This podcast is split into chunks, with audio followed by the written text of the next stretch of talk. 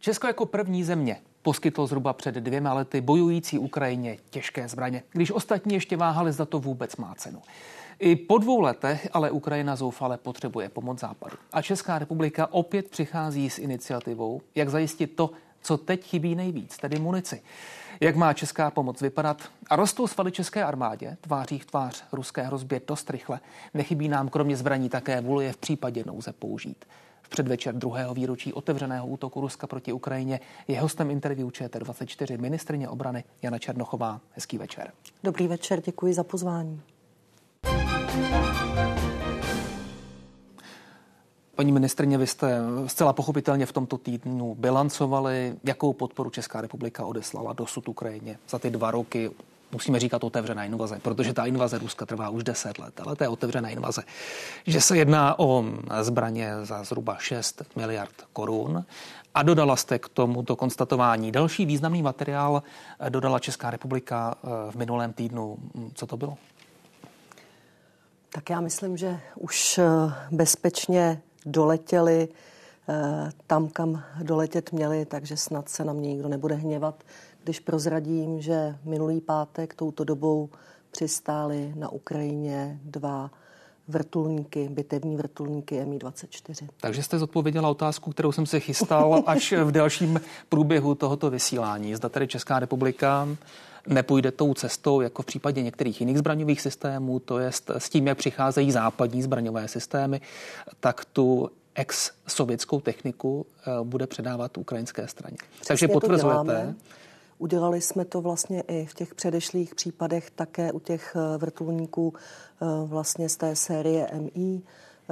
Děláme to stanky, když nám vlastně přišlo těch prvních 14 leopardů v tom uh, už loňském roce a částečně některé přišly už v tom předloňském, tak jsme vždycky měli pak hned možnost posílat uh, tu naší těžkou techniku na Ukrajinu. Stejně tak to bylo s těmi vrtulníky teďka pátečními, protože jsme čekali na další dodávku ze Spojených států, mm. vlastně Viperů, Venomů a Eh, tak to k tomu přistupujeme vždycky, protože chceme pomáhat Ukrajině, na druhou stranu nechceme ohrožovat naší vlastní obrany schopnost a dali jsme eh, občanům České republiky slovo, že budeme vždycky dbát na to, aby naše obrany schopnost nebyla ohrožená a aby veškerá ta technika, tak která tam jde na Ukrajinu, tak tady měla alternativní nějakou náhradu, pokud možno hmm. moderní náhradu, což se děje a děje se to i z vrtulníky a bude se to dít i z tanky. A bude se to dít třeba i v případě dalších vrtulníků? Má Česká republika co nabídnout? Eh, tak ještě nějaké vrtulníky máme, ale eh, ty by spíš byly Eh, z našich státních podniků.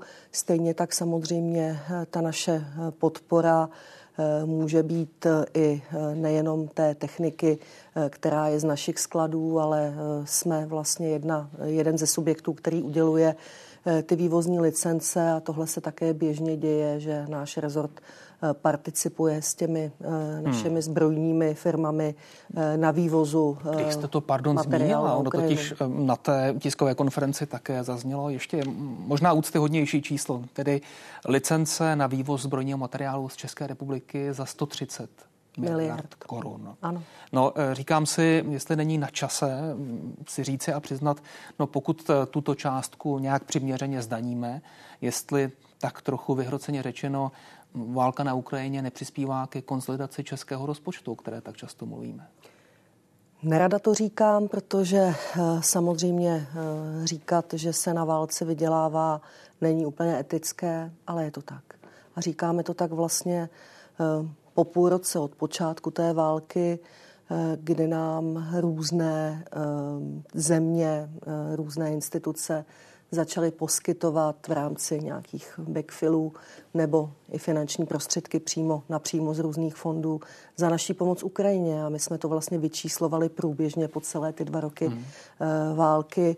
Možná teď si to ta veřejnost více uvědomí a také si uvědomí to, že vlastně i to, že naši zbrojaři mají zakázky, tak znamená multiplikační efekt v ekonomice právě v těch oblastech třeba, kde ty firmy působí, protože zaměstnávají lidi, ty lidi utrácí peníze, mají pravidelné výplaty, předpokládám, že i vyšší díky tomu, že ty hmm. firmy jsou ziskové a tohle se v té ekonomice promítne. Takže to že, to, že vlastně se snažíme Ukrajině pomáhat, tak se nám vrací. A nevrací se nám to jenom v penězích a v dobrém pocitu, vrací se nám to i v obrovských zkušenostech z války, z válčiště, z konkrétních Ale bojů. převážně ty peníze uh, přicházejí nikoli z kapes, abych tak řekl, trochu expresivně krvácející Ukrajiny, ale z větší části od západních partnerů, kteří tuto pomoc eh, České republiky financují, respektive českých zbrojařů, abych byl přesný.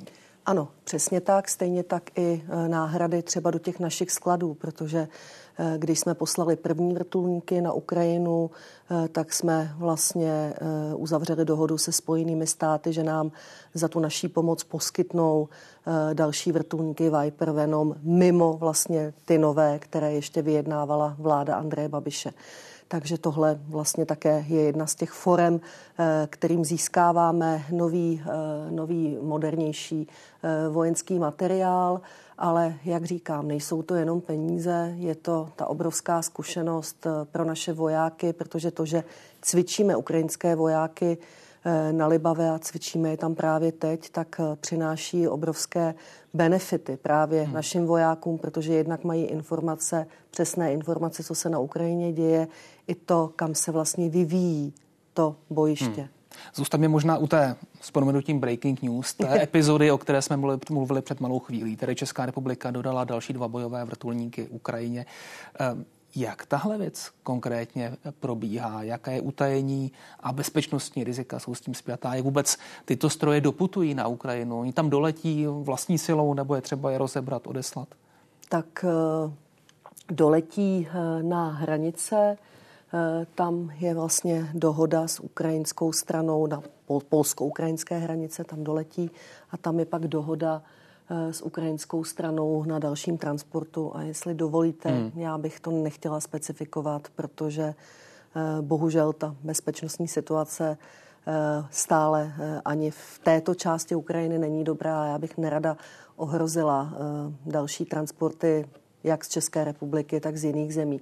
Každopádně naše vrtulníky vždycky doletí na polskou-ukrajinskou hranici a Eh, tam si je převezmou vlastně ukrajinští hmm. kolegové. Tolik vrtulníky, dotkli jsme se tanků, ty si nechme s dovolením možná na později, protože jestli něco hýbe diplomatickou scénou v posledních dnech a je to spjaté s Českou republikou, tak je to iniciativa, eh, kterou jsem zmínil na úplném počátku. Tedy iniciativa, jak získat pro Ukrajinu munici, dělostřeleckou munici, to naprosto zásadní, co teď Ukrajina po západu vlastně chce. Já jenom, abychom eh, se dotkli eh, toho problému, Evropa eh, slíbala dodat Ukrajině do března tohoto roku milion dělostřeleckých granátů. Zatím je to zhruba polovina, tedy asi 400 tisíc. A teď Česká republika oznámila, že je schopná v průběhu několika týdnů zajistit pro Ukrajinu 800 tisíc granátů. To znamená, um, řekněme, spotřebu ukrajinské armády na podstatnou část následujícího roku. Tak mi řekněte, kde se zrodila tahle idea? Tak tahle idea probíhá pod hlavičkou ministerstva obrany ještě vlastně z doby, eh, kdy tam i působil Tomáš Kopečný, který dneska je vlastně zmocněnec pro Já jsem od začátku musím říct podezříval, že v tom má prsty. Eh, to znamená, to, to spolu, už... Eh, Tomáš Kopečný spolu eh, s týmem z Ámosu, to znamená hmm. s Alešem Vitečkou, s dalšími To znamená, že to už kolegy, je dlouhodobá iniciativa? Ano, je to dlouhodobá iniciativa. My jsme o ní z logických důvodů příliš nehovořili, hmm. protože jsme měli za to, že naším cílem je ten vojenský materiál sehnat a co nejrychleji ho dopravit na Ukrajinu. Donátorů do té doby bylo poměrně hodně. Byly to země, jako jsou Spojené státy, jako je Nizozemsko, jako jsou skandinávské země. A vlastně teďka, když Evropa jako taková zjistila, že ty její výrobní kapacity jsou nedostatečné z důvodů, o kterých se asi také budeme bavit, takové to hmm. zaklínadlo, kterému se říká taxonomie a nějaké omezení prostě výroby, respektive poskytování finančních prostředků eh, výrobcům munice v zemích Evropské unie. Mimochodem teď to řeší na Ekofinu ministři financí a vím od hmm. pana ministra Stanury, že je to na dobré cestě. Tak všechny tyhle ty blokační věci pro to, aby se tady zvýšila výroba munice vlastně v Evropě znamenaly to, že jsme řekli a dost. A my jako Česká republika prostě máme ty kontakty, my jako Česká republika umíme uh, zajistit prostě uh, to, aby se dostali eh, tyto, tento vojenský materiál, ta munice, aby se dostala na místo určení, tak prostě proč bychom to neměli udělat v nějaké ano, větší teď formě. nazral čas? No, Připomenu, že prezident republiky tuhle iniciativu veřejně oznámil, oznámil na Mnichovské, na bezpečnostní konferenci. konferenci. To, že to pan prezident takto oznámil, tak eh, na začátku možná eh, jsme z toho byli překvapení ne z toho, že to oznámil, on to samozřejmě měl i v podkladech od nás, ale hmm. že to vyvolalo prostě takovou odezvu.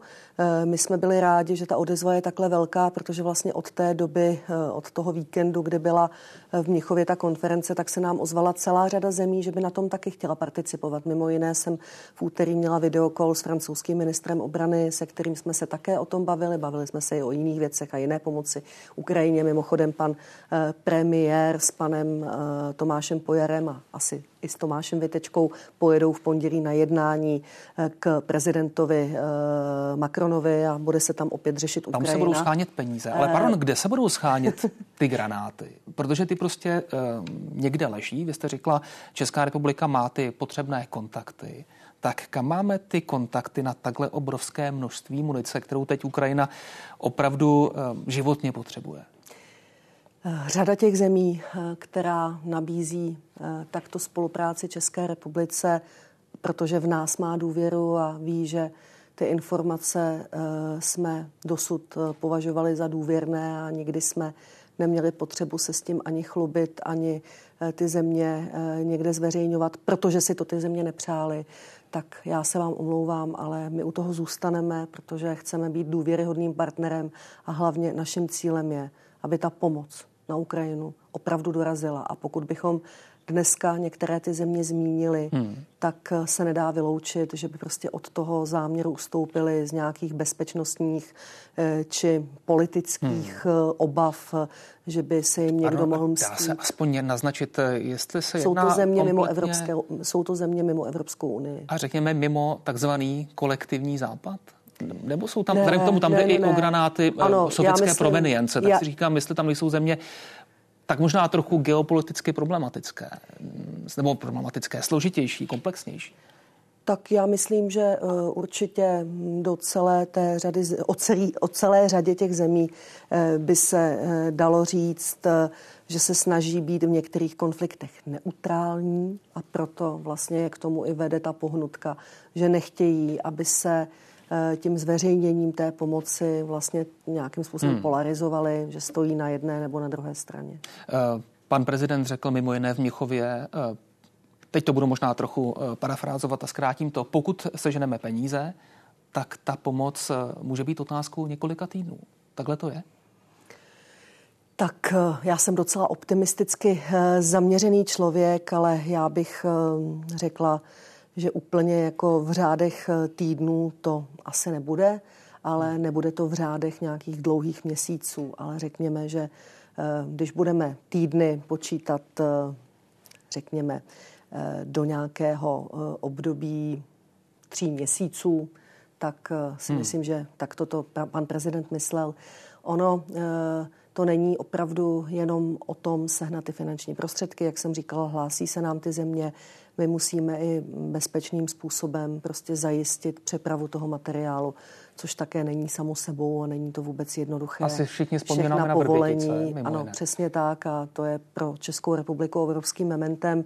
Nechceme do této situace dostat ani Českou republiku, ani jiné země, některý ten vojenský materiál, který se bude převážet z těch zemí, vůbec do České republiky ani nepřijede. Hmm. Eh, vy jste řekla, eh, nejde jen o ty finanční prostředky, ale i o ně jde, protože to není maličkost. Financial Times mluví o 35 miliardách korun v zásadě. Hmm. Máme ty peníze alespoň v dohledu nejeli na stole? Tak eh, k té finanční podpoře se včera přihlásila Kanada. Vy víte, že jsem minulý týden byla na eh, ministeriádě eh, Severoatlantické aliance, kde jsem se svým kanadským protěžkem uzavírala Memorandum of Understanding, ve kterém ta pomoc byla zmíněna vedle jiné obrané spolupráce, takže tím, že Kanada se k tomu přihlásila, tak můžu říct, že Kanada je jedním z těch donátorů. Hmm. Stejně jako další velkým, dona, velkým donátorem je Nizozemsko, hmm. kde by také i zástupci Nizozemska, mm, myslím, že už možná eh, nějaké zprávy v tomto ohledu vydali. Eh, předtím to byly skandinávské země, dlouhodobě to jsou spojené státy, které ale eh, teďka díky nějakému pozastavení té finanční podpory v, mm, myslím, že to byla sněmovna reprezentantů a řeší to kongres, tak teďka trošku tam je nějaká prodleva, ale to nevadí pevně věříme, že se to také vyřeší i se um, Spojenými státy. Já už jsem zmínil ten článek ve Financial Times, eh, kde také mimo jiné bylo řečeno, eh, respektive byl tam citován eh, nejmenovaný diplomat, Češi odvedli tu práci a teď schánějí peníze. Dají Češi i peníze? Tak já myslím, že Česká republika toho dává hodně. Dáváme výcvik obrovskému množství ukrajinských vojáků, který také není zadarmo. Eh, je to vlastně jenom za loňský rok eh, přes 4 tisíce, nějakých 4,5 tisíce eh, vojáků, které jsme vycvičili na Libavé. Uzavřeli jsme smlouvu na odminovávací koalici, jsme součástí jedné z 12 zemí odminovávací koalice, což také bude stát nějaké finanční prostředky, protože Česká republika do toho jde výcvikem budoucích ukrajinských pyrotechniků. Snažíme se poskytovat i nějakou zdravotní péči, snažíme se eh, dělat další věci, jako přispívat do Evropského mírového fondu, eh, stejně tak do toho aliančního fondu. Snažíme se tady díky i různým sbírkám soukromým podporovat hmm. a propagovat třeba Bezkratce, jejich ta role projekty. České republiky by podle vás měla být ano, organizační prostě, a nikoli donorská. Víte, já jsem strašně ráda a teď to není prostě nějaká naše sobeckost, ale já jsem strašně ráda, že se nám podařilo vybojovat 2% HDP pro rozpočet ministerstva obrany a my v tuhle chvíli opravdu musíme ty finanční prostředky vynaložit na nákup eh, naší moderní techniky. Eh, pokud prostě budeme za nějakým horizontem těch nákupů, eh, ano, určitě budeme Ukrajinu dál podporovat, jak budeme moci, budeme tam posílat další třeba vojenský materiál, až nám přijde nějaký nový ale teď v tuto chvíli posílat prostě finanční prostředky na nákupy, hmm. to asi prostě by úplně z našeho rozpočtu říkáte, teďka možné nebylo. Říkáte, až nám přijde nějaký nový materiál, teď je řeč o dalších hmm 15 eh, tancích Leopard A4, které by mohla poskytnout, respektive darovat České republice Německá spolková republika s tím, že Česko by si mohlo eventuálně nakoupit dalších 15 strojů tohoto typu eh, jaksi zahotové. Bude to opět eh, ve smyslu toho, čemu se říká Ring Umtausch, neboli že eh, Češi dostanou Backfill. něco za další materiální dodávku uh-huh. na Ukrajinu. To znamená, co je tady ve hře? Ve hře jsou naše staré tanky, nikoli ty modernizované, ty modernizované Pardon, T-72. Ty, ty prostě Česká republika T-72 modernizované musíme mít, cvičí na nich naši vojáci, cvičí na nich naše zálohy jsou součástí těžké brigády, kterou budujeme, kde bohužel díky teda neschopnosti některých mých předchůdců, tak jsme se eh, moc nepohnuli z místa nákupem bojových vozidel pěchoty a museli jsme to vlastně rozlousknout až my v tom loňském roce, čímž pádem jsme ztratili prostě deset let času, kdy se ta těžká brigáda měla budovat. Paradoxně možná z té těžké brigády budeme mít dřív tanky než ty bojová vozidla pěchoty. Každopádně chceme prostě se e, zbavit e, tanků T-72, jak těch úplně starých, tak následně těch modernizovaných, protože armáda chce používat pouze jednu platformu. Česká republika není tak velká jako Polsko, nemá tak rozličný terén, jako má Polsko, aby mohla uživit a používat tři platformy, e, platit výcviky, náhradní hmm. díly, servisy, životní cykly. To prostě si nemůžeme dovolit. Takže, prostě Takže vojáci chtějí jeden, opravdu Vojáci chtějí jeden typ eh, platformy a teď vlastně, jak jste říkal, 15 eh, tanků jsme už dostali. 15 byla nabídka teďka od pana ministra obrany Pistoria, která zase je za stejných podmínek, jako byla ta předešlá v rámci toho backfilu. My za to pošleme ty staré eh, tanky nemodernizované na Ukrajinu a zároveň máme možnost od Spolkové republiky Německo, respektive od jejich eh, zbrojní, eh, zbrojního průmyslu s posvěcením Spolkové republiky Německo odkoupit za ceny, které jsou i platné pro Spolkovou republiku Německo, dalších 15 tanků Leopard 2A4, což by ve svém důsledku znamenalo, že někdy do konce roku 2025 bychom mohli eh, mít tady 45 eh, eh, Leopardů, které bychom, hmm. tři by byly vyprošťovací, ten zbytek by byly vlastně bojové tanky.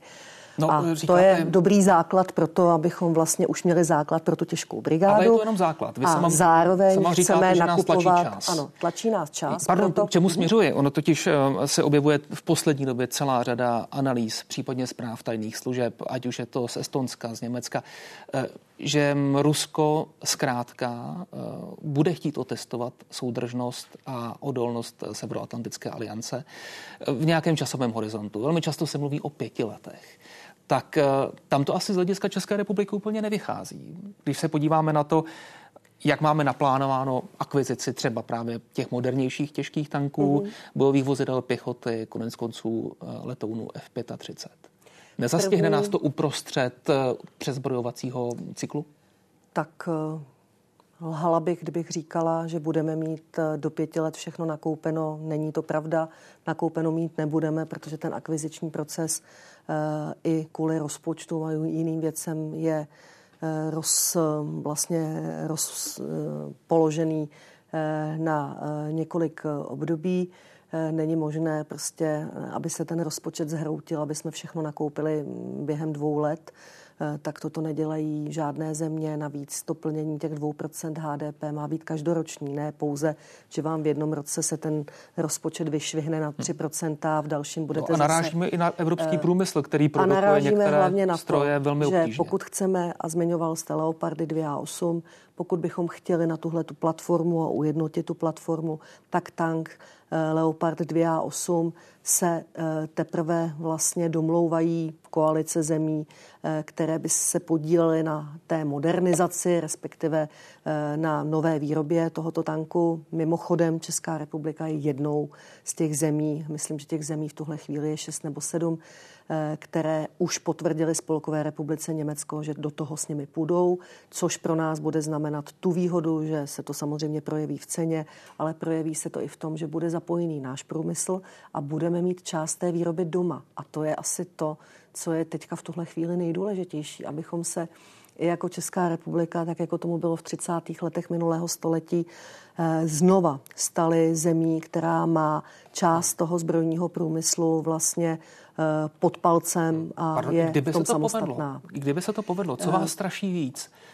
Nedostatek zbrojních systémů anebo nedostatek personálu České armády. Já narážím mimo jiné i na hmm. dokument vize budoucího válčení armády České republiky, který byl zveřejněn zhruba před dvěma hodinami, kde se právě o personální, nechci říct nouze, ale o složitém personální stavu armády České republiky mluví i do budoucích let. Víte, já když jsem před dvěma lety nastoupila na ministerstvo obrany, tak mě vlastně děsilo úplně všechno, protože jsem si uvědomila, že je to možná horší, než jsem viděla z pozice eh, poslankyně parlamentu nebo možná i předsedkyně výboru pro obranu. Na druhou stranu myslím si, že za ty dva roky jsme nastartovali tolik pozitivních věcí, které by měly v budoucnu eh, mým hmm. nástupcům usnadnit život, že se to pozitivně projeví. Otázka, ať už v náborech, nebo i v těch financích. Já Když neumím podíváme... zázraky, jsem Chápu, tam jenom ale... dva roky, děláme všichni, co můžeme a chceme eh, teď se zaměřit právě v tomto roce 24 hodně na lidi, hmm. protože můžeme být sebe, můžeme mít sebe lepší techniku, sebe modernější stroje, páté, desáté, dvacáté generace, když nebudeme mít lidi. Právě k tomu jsem mířil, protože právě náčelník generálního štábu Karel Řehka to zmiňuje v posledních týdnech, řekl bych opakovaně. Um, 40 tisíc eh, členů záloh odchází každý rok, jako řekněme z toho spektra eh, armády, tedy přestávají být, eh, když to řeknu ošklivě, použitelní pro mm-hmm. případ případné mobilizace. Karel Řehka mluví o tom, že bychom měli začít přinejmenším mluvit, přemýšlet o nějaké formě nikoli povinné vojenské služby, tak jak jsme ji znali dřív, ale nějaké, řekněme, brané výchovy. Tak, je to pro vás politické minové pole? Jenom bych uh, zmínila, že těch 40 tisíc jsou vlastně bývalí uh, absolventi základní vojenské služby, kteří dosáhli Eh, nějakého věku, kdy už vlastně eh, je vyškrtáváme z těch hmm. systémů. Ona je otázka, jestli někdo, kdo absolvoval vojenskou službu eh, před 20 lety a ještě třeba v tom, nebo 25 lety, a ještě v tom systému je, tak jestli by byl, a teď se nechci někoho dotknout, jakoby použitelný i i v, v tomto případě. Samozřejmě by ty lidi museli mít i nějaký výcvik. Není to úplně jenom, že, že je někdo v nějakém seznamu, že se na něj můžeme sáhnout.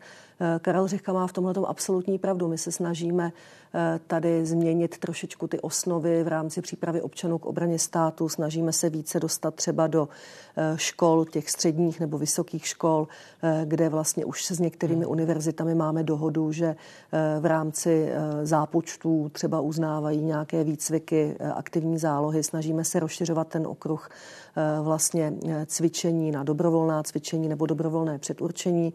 Eh, já jsem požádala i policii České republiky v souvislosti s tou tragickou událostí na Filozofické fakultě, jestli by nám nějakým způsobem eh, nedali trošku analýzu třeba držitelů zbrojních průkazů, kolik z nich je eh, vojáky z povolání, hmm. kolik z nich je příslušníky městské policie, kteří nemají licenční zbrojní průkaz, ale musí si dělat svůj soukromý, abychom třeba věděli, do jaké míry můžeme počítat s touhle skupinou, protože na jednu stranu je Česká republika kritizovaná, že je mezi lidmi milion zbraní u nějakých 380 tisíců eh, jednotlivců. A možná to je i částečně ta skupina, se kterou by se dalo pracovat, ale pokud nepřijdeme na to, že polovinu eh, tvoří vojáci z povolání a další, hmm dalších x procent tvoří třeba policisté. Vy říkáte, Proto to analyzujeme a snažíme hmm. se opravdu hledat nějaké způsoby, jak oslovit co nejvíc lidí a hlavně dostat i do té společnosti něco, že to není vlastně chyba, když se někdo zajímá o obrany schopnost, že uh, není, uh, že to je ten přístup k tomu vlastenectví, hmm. já jsem, uh, který já by měl být pozitivní. Vteřiny. Proto se chci zeptat, uh, vy jste konec konců řekla, Karel Řehka má úplnou pravdu v tom a tom. Má náčelník generálního štábu i vaši plnou podporu, když mluví o věcech, jako je možná mobilizace, anebo straší válku? Nestraší válkou, ani já nestraším válkou. My říkáme veřejnosti pravdu a e, na slovu mobilizace není žádné strašení válkou, to je prostě pojmenování nějakého stavu, který pevně věříme, že nikdy nenastane ale my se musíme připravovat na všechny scénáře, tedy i na tento, protože svět, tak jak ho známe, jak se vyvíjí v těch posledních měsících, bohužel nesměřuje k tomu, že by byl bezpečnějším místem k životu. Jana Černochová, moc krát děkujeme. Já děkuji za pozvání. No a sledujte dál naše vysílání věnované výročí ruského útoku na Ukrajinu. Výjimeční hosté, unikátní svědectví a zajímavé úhly pohledu nabídne i večerní speciál událostí komentářů, mimořádně už od 21.30. Hosty budou mimo jiné poradce pro národní bezpečnost Tomáš Pojar nebo hudebník a někdejší politik Michal Kocáb. Dívejte se od půl desáté. Teď už nabízíme události. Hezký večer.